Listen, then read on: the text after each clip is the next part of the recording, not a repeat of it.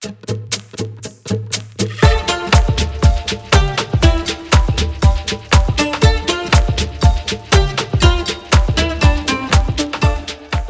Kim is disappearing.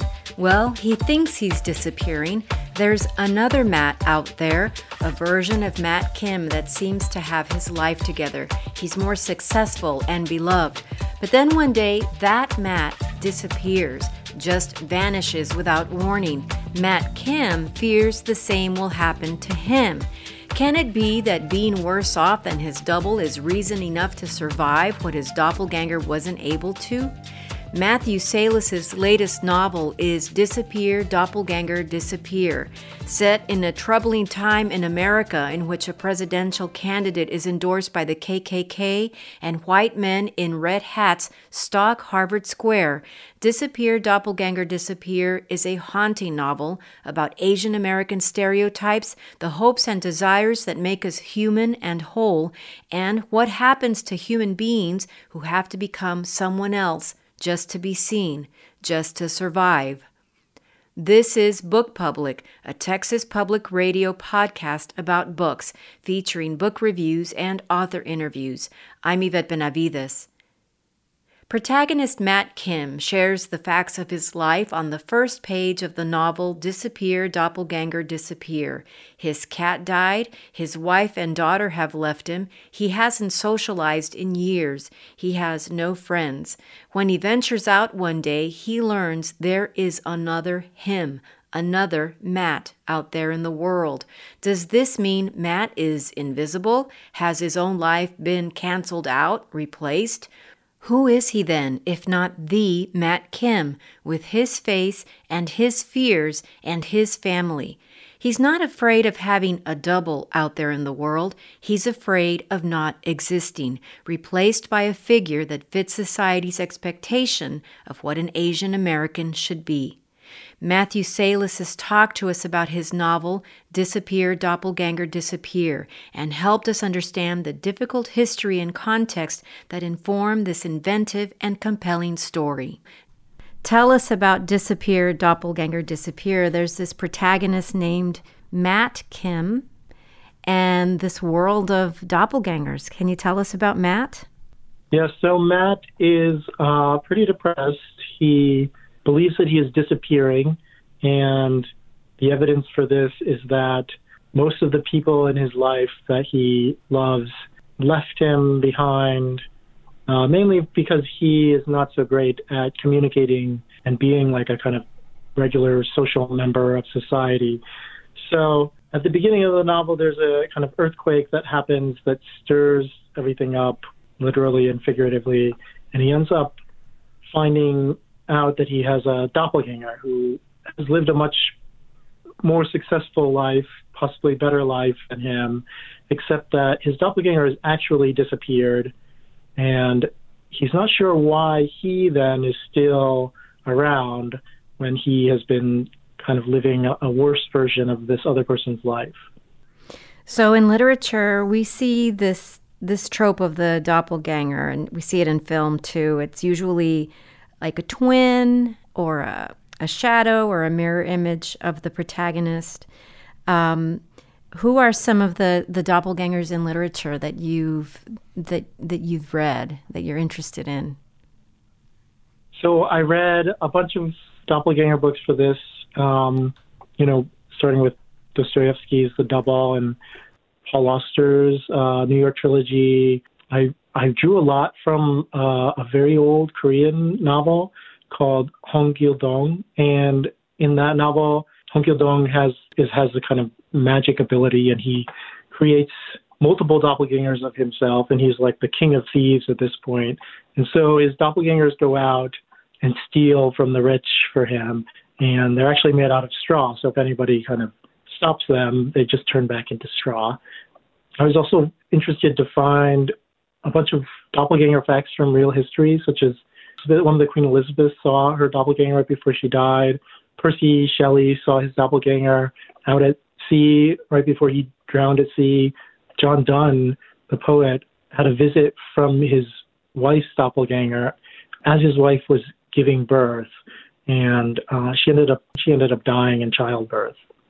It provides a very fertile kind of theme to help characters deal with fears and and anxiety, and it can be a threat as well, right? Like so, the doppelganger gives rise to conflict in stories, um, and it acts in a way that promises like dire consequences for the character. So it really ramps up the tension. What's what was it about the doppelganger in your novel? What what is it um, helping you to convey? So my novel is about the model minority experience in which Asian Americans um, are seen as the kind of successful minority, and often in order to kind of live up to that or to use that as a positive um, though the stereotype is always a negative, we sometimes take on those qualities for ourselves, um, such as diligence or um, quietness, uh, success in, in mathematics. When I was young, I was kind of like a doppelganger of myself. I mean, this maybe is the germ of the novel. Teachers would tell me I was good at math, and my fellow students would say I was good at math because I was Asian.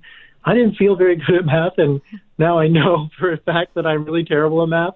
But because people would accept my existence in that way, I, I tried really hard to be good at math, and I was, in a way, good at a kind of textbook math, though now I can hardly calculate a tip. so, so Matt Kim, his doppelganger is another kind of version of himself, right? A version, a model minority version of himself who has done all the right things, who seems extremely acceptable to society, um, who is a helpful and useful member of society, and then has disappeared in spite of all of that, right? And Matt, who is trying to figure out how to keep himself from disappearing, at first believes maybe that his problem is that he's not like a functioning member of society. And so he runs the danger of just becoming this other Matt who actually does disappear.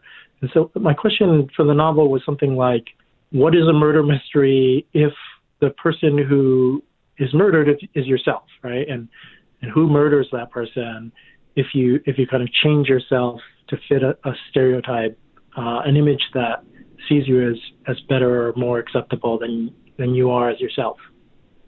Well, one of the lines in your novel is you can be murdered for your looks or someone else's. And I wonder if that links back to this idea about this model minority myth and the expectations that society has for certain members of society.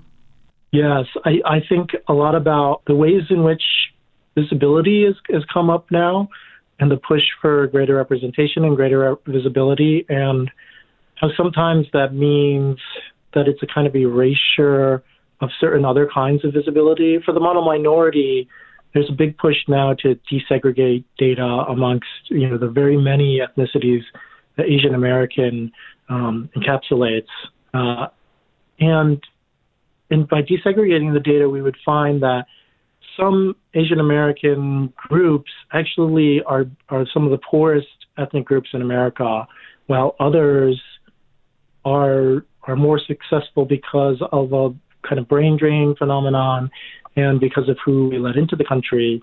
And there's a real difference between these groups that kind of erases a lived experience of people who don't kind of fit into the model minority myth. So I think that it's it's true that you can kind of be judged just for really not your own appearance at all, but for somebody else's appearance. One example that's really important to Asian American history is the murder of Vincent Chin, who was a Chinese adoptee and was during the kind of height of the anti-Japanese automobile industry in America.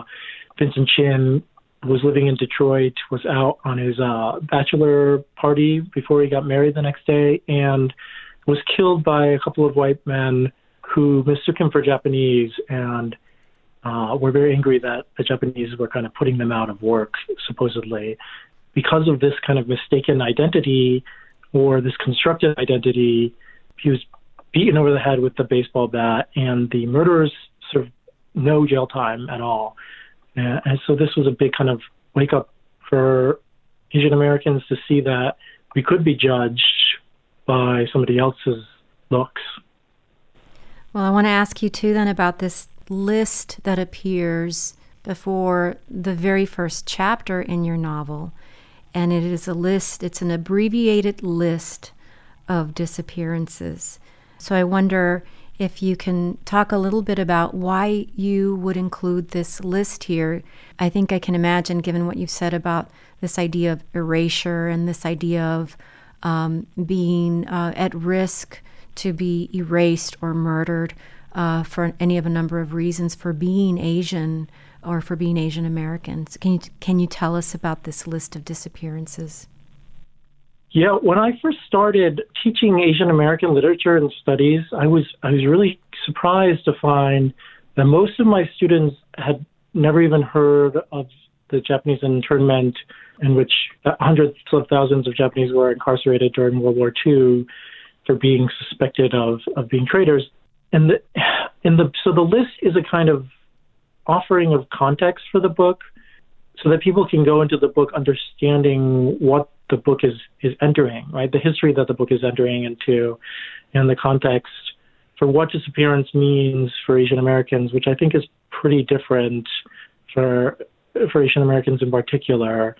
Um, for example, the, the the first and and I think only group ethnic group to be banned from entering the U.S. by name in a law is still the Chinese and, and the Chinese Exclusion Act, which in 1882 was a, a way of trying to drive out and and keep out Chinese after they were used to help build the railroad. Um, and labor then was not needed anymore in, in, specific ways, and Chinese became a kind of threat to to white Americans, a, you know, a supposed threat. Matthew, do you consider, or uh, have you considered? I'm sure you have the ways that this novel can work like an autofiction. Also, you have these characters named Matt and a character named Matthew Salesses and and Matt Kim and Matt Matt Chung, um, and some other details too, of course. But I'm wondering uh, how it works as an autofiction, if at all.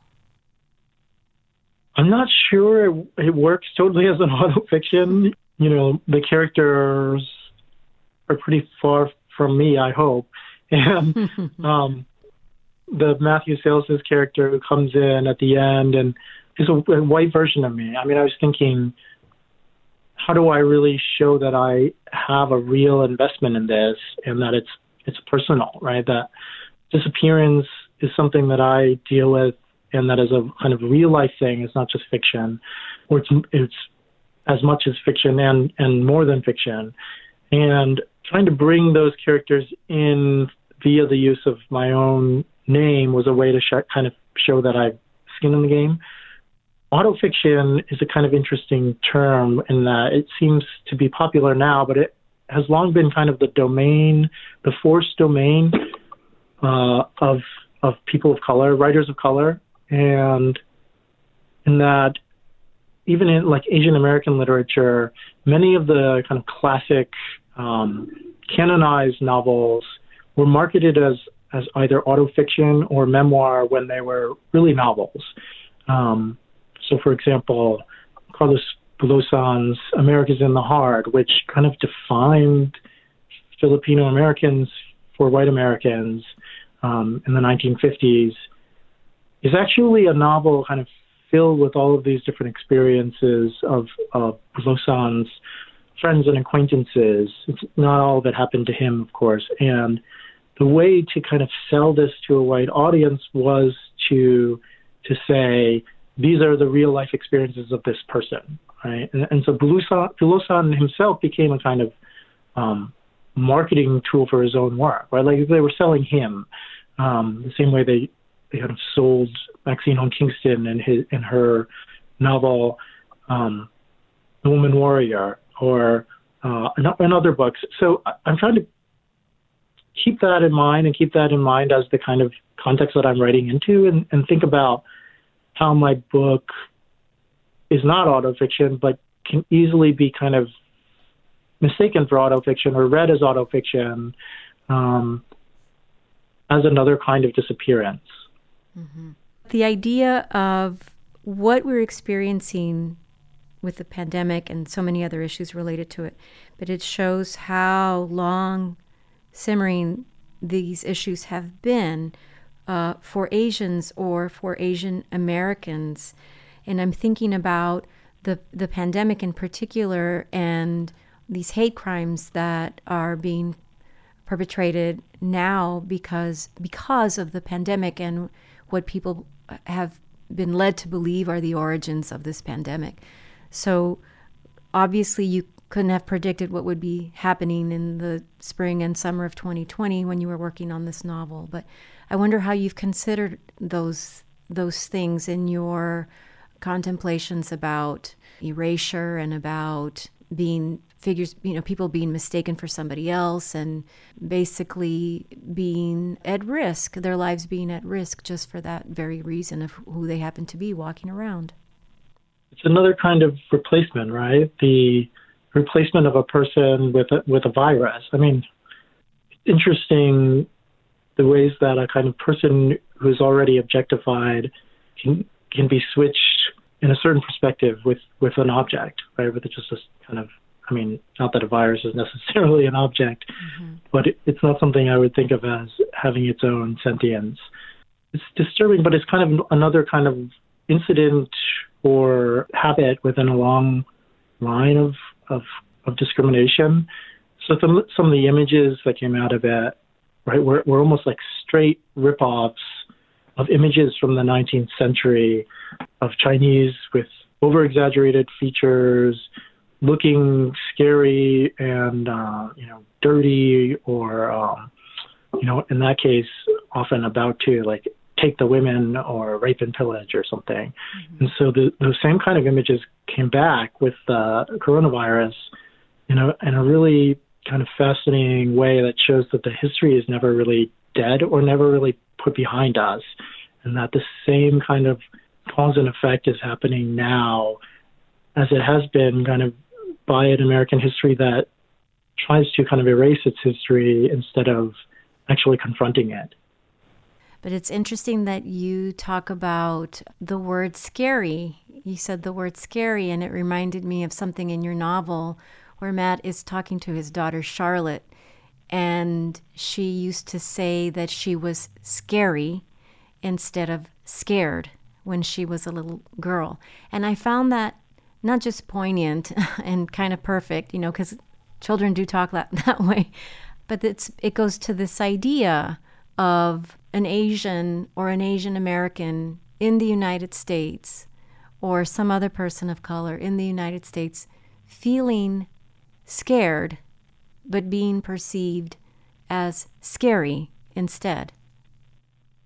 Yes, exactly. I mean, I, I couldn't have said it better than that. I think it really hit me. My daughter used to say this when she was really young.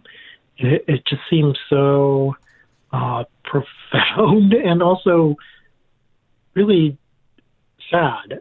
Even though she didn't really mean it that way, I could see that kind of.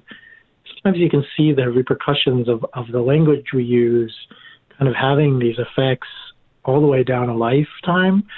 When I first became a parent, I was really afraid that I would screw up my kids and I wouldn't know how badly I'd screwed them up until they were like 35 years old and in therapy and making these realizations of of how I had done them wrong, and we just hadn't known in all that time, right? So.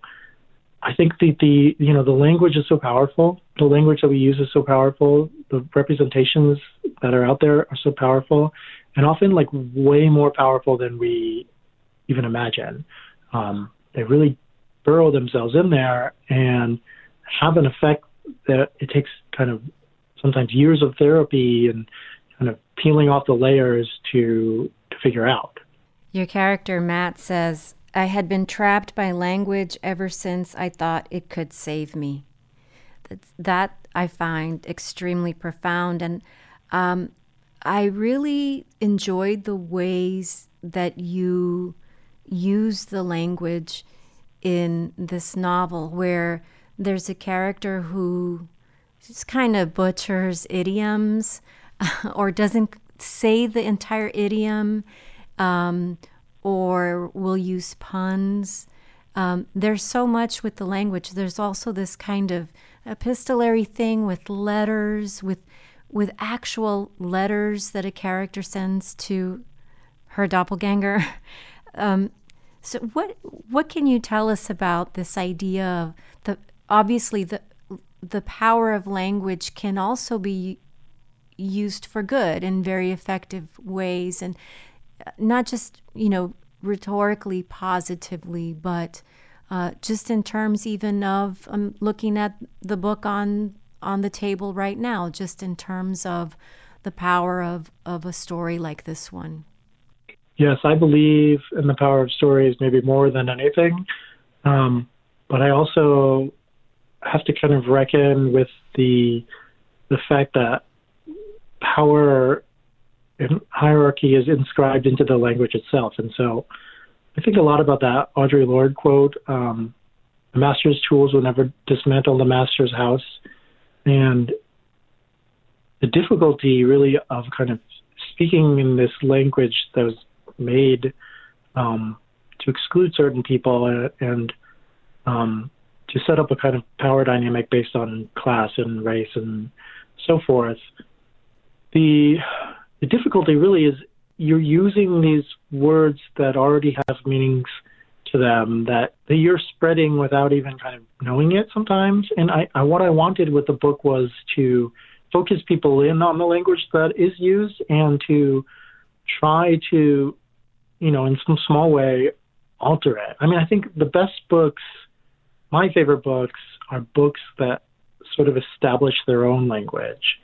Um, in that language, you can feel the kind of breakdown of established values and the creation of new values. And so, with the puns, puns are so amazing. I think they're just like they're tiny, amazing, funny acts of resistance, and even if they're not meant that way, right? They're, they're ways of breaking up the language and um, making it clear that the language is this kind of artifice. Uh, and so I wanted the, I'm, if I could keep writing the book forever, which is the thing I wanted to do at one time, um, you know, it's always more fun before you're published. uh, the what I really wanted to do is just make every sentence contain a pun if I could just keep working on the book forever, it would just it would just be puns in every line. Well, you write a lot about craft, and you write a lot about the creative writing workshop space and about the ways that craft and creative writing has always been this world of rules and artifice created by